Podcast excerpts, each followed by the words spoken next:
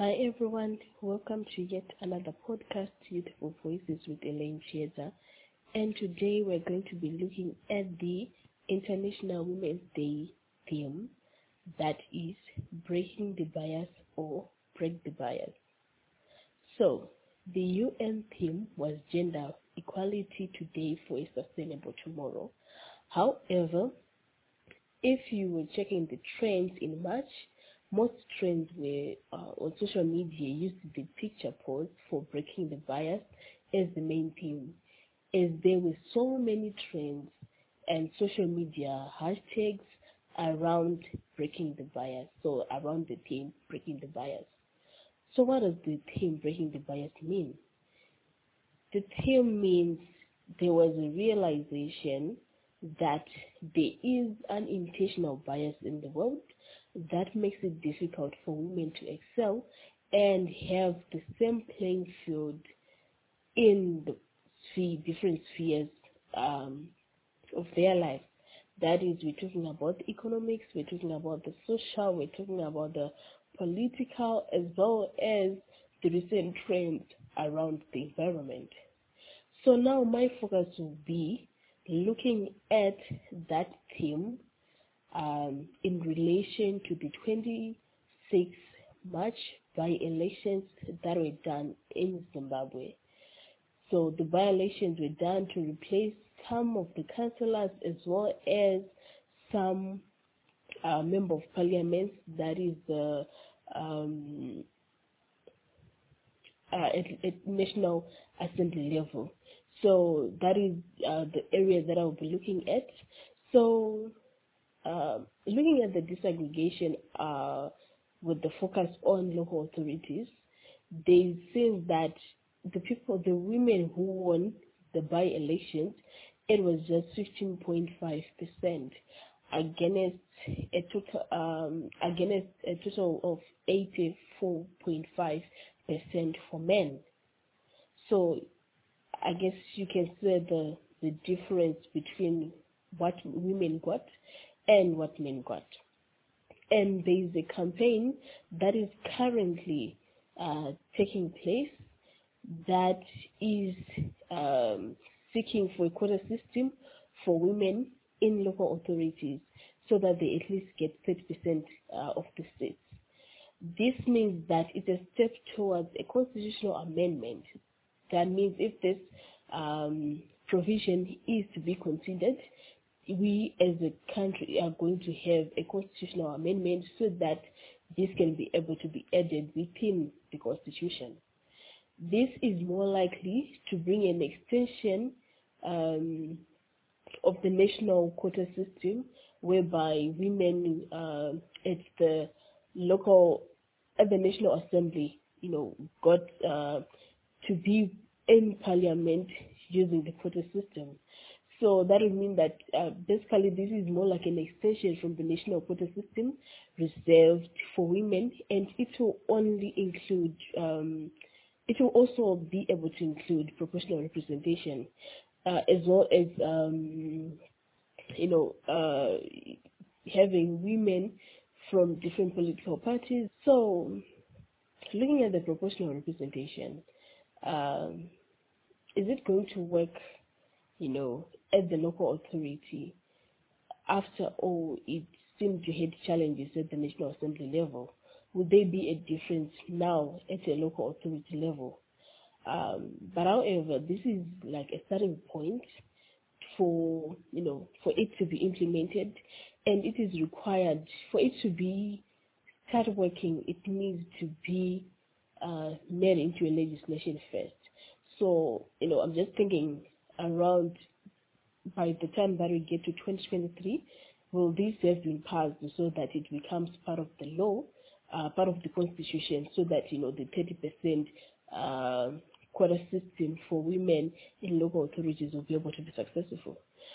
Um, so, in case um, it comes into it being a legislation or you know becomes an amendment, this might maybe be a good move towards having a gender responsive budget a gender responsive public services.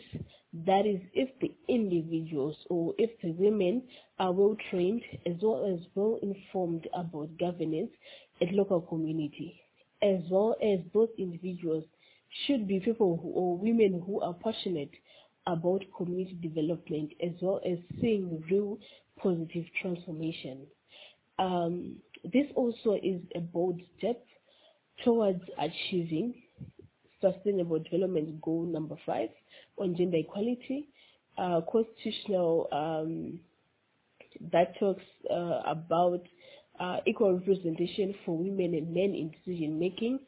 And I, I just think that the the 30% will be able to keep in mind that when we're talking about women, they are the older women as well as the younger women.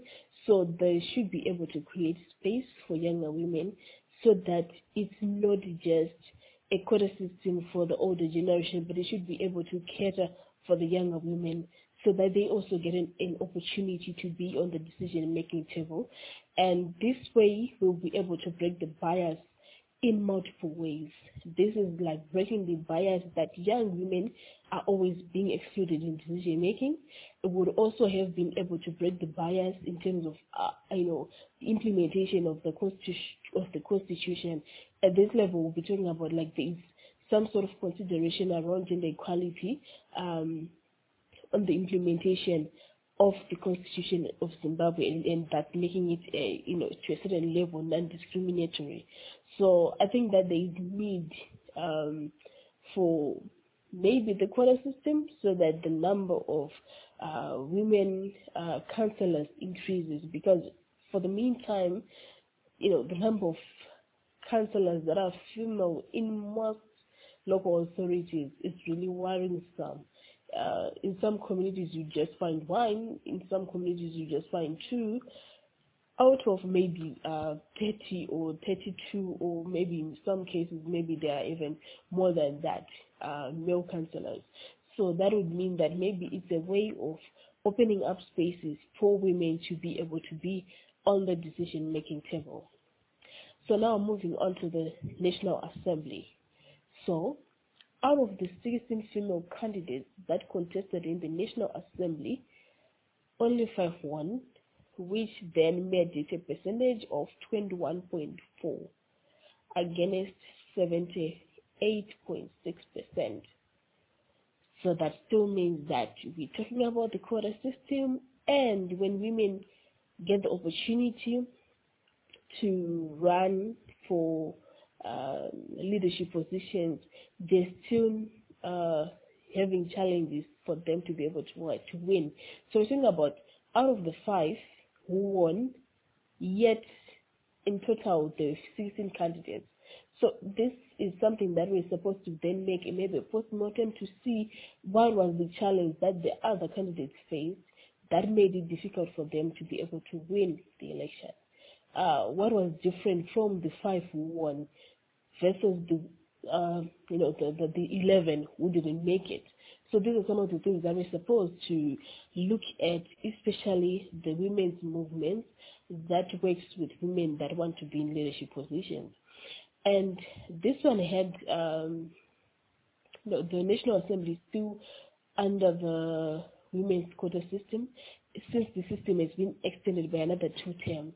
And if it, I'm saying two terms, I'm talking about 10 years because a term is five years and the other term is another five years, so that's in total 10 years.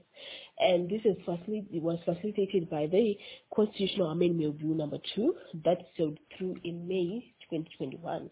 However, still we expect the extension of the quota to be able to include young women as well and the reasons being the same with the ones that I mentioned earlier on uh, local authorities uh, when, you know, when we're talking about the councillors.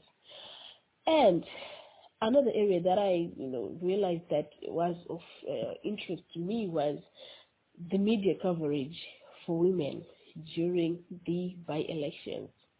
So um, I saw uh, somewhere online where it was saying that the media monitor uh, shows that this, there was only 8% media coverage on elections for women. Just 8%, meaning that 92% was focusing on men. Looking at the media, it plays a huge role in terms of marketing uh, a candidate uh, so that the electorate can be able to know, you know, the the, the, the candidate. But um, you know, this time it didn't really happen just like that. You know, be it in the main uh, main media, mainline media, or even the social media, the it plays a role in making sure that the person can be able to express their views, at least meet um, a number of the people that are within their constituencies, you know, with these online platforms. So it shows that with this media coverage, it was just like, eh, not that good because eight percent is come on, like out of out of a hundred, you just get eight percent attention for the media. It's something that is really worrisome. So hence, if there is minimum media coverage for women, that also means that women will fail to be known due to lack of, you know, a, a fair playing ground in politics. Most media coverages follow rallies that are done by men, and well as giving it, uh, interviews to men, and women on the other hand, at times they are camera shy, at times they are, you know, lacking the exposure so that they know what to say in front of a camera or even know what not to say in front of the media. So some of them they are fairly new in the area or arena of politics. Hence this then contributes to maybe the less exposure of women in media, especially for them in their content to be able to be covered during elections. However, they need to then break the bias. Women need more media coverage you know, a positive media coverage. Yes, some people might be able to argue that there is nothing such as bad publicity because whatever you know publicity is publicity. Uh, whether it's bad, but it also helps the person to be known, you know, um, by many other people. We've seen that happening, you know, within the, the media um, area. But however, for, for around politics, I think it would be nice for women to then be able to get positive media coverage so that they can be able to have you know positive reviews as well as positive um, articles as well as interviews for them scheduling interviews for them maybe well in advance so that they they are able to prepare they are able to be cautious on what they can be able to say what they can't say on you know, you know on, on, on in front of a camera so this also helps, even if they're camera shy, they start learning on how best they can be able to be on, um, you know, to, to, to make their voice be heard in media. We're talking about maybe if they're still camera shy, we can start using the community radio stations. From there, we can then be able to make them go to the uh, mainline media. We're talking about the main uh, radio stations, whereby they are not um, you know, in front of a camera. Then when they then get the more the confidence, they can be able to move from uh, the radio and they start going on TV. And this is going to be able to help them because it helps the community, it helps the electorate to know them, to know who this person is, to know how sharp they are, to know how good they are, to know how uh, maybe they are much of an orator, you know, in, in, terms of articulating issues. So this is something that needs to be done. So um, due to lack of exposure, um, it's really affecting women. So they need to um, to make sure that there is more women in media. This helps uh, breaking the bias. Women require more media coverage positive media coverage so that they can be able to have confidence and be able to stand um, you know, in, in, in, in different platforms, especially when there is media, you know, they'll start having the confidence, they'll start having the the zeal, then you know, you know that that that, that vibe for them to you know not to be afraid to be on camera. So you know, as the team is saying, let's break the bias. Let's break the bias that only the, the, the, the, the coverage should be for men. It should also be fairly for women. So just now a general analysis before I wrap up the podcast is, um, you know, in a way, where is or where does this, you know, from what I've said, you know, um, about the National Assembly, about the media coverage, as well as local authorities. So where does this place women in the arena of politics as we consider the place of women in, in of women in the current Zimbabwe setting in politics? Does it in any way demonstrate its level of breaking the bias or it's strengthening the stereotypes or it's strengthening the, the bias? So there is need for individual action, community action, as well as worldwide action to deal with the biases towards women in politics, in economics, as well as everywhere. Allow women to break the ceiling and excel to the fullest. Create conducive environments for women and girls to make it. There is no need for discrimination. Let's take the inclusive mode. We are diverse and is need to celebrate women who then break the bias on their own so that they can make the world a better place. The quota system should help strengthen women's capacities and skills so that they can be able to stand on their own without heavily relying on the quota system. Because in a way, it's uh, maybe making women feel less competent.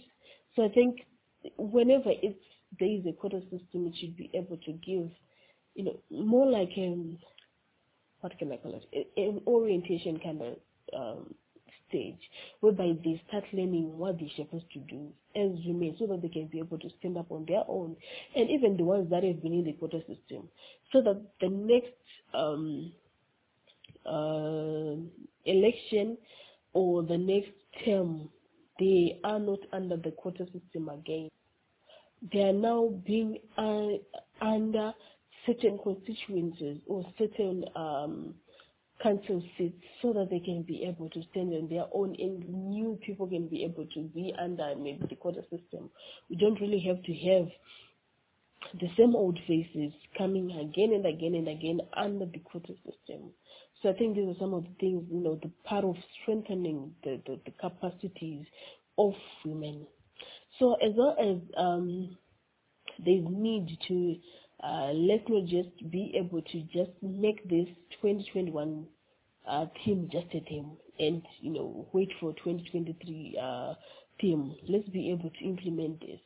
And another thing that we also need to consider is the aspect of unpaid care work. We need to reduce and redistribute unpaid care work so that women can be able to to excel. It also helps in breaking the bias and be able to make women excel and be able to make a difference in our different communities. So let's start seeing its fruits like the fruit of the term and be able to enjoy the fruits. A gender balanced society is a society for all. It's inclusive. So let's be able to break the bias.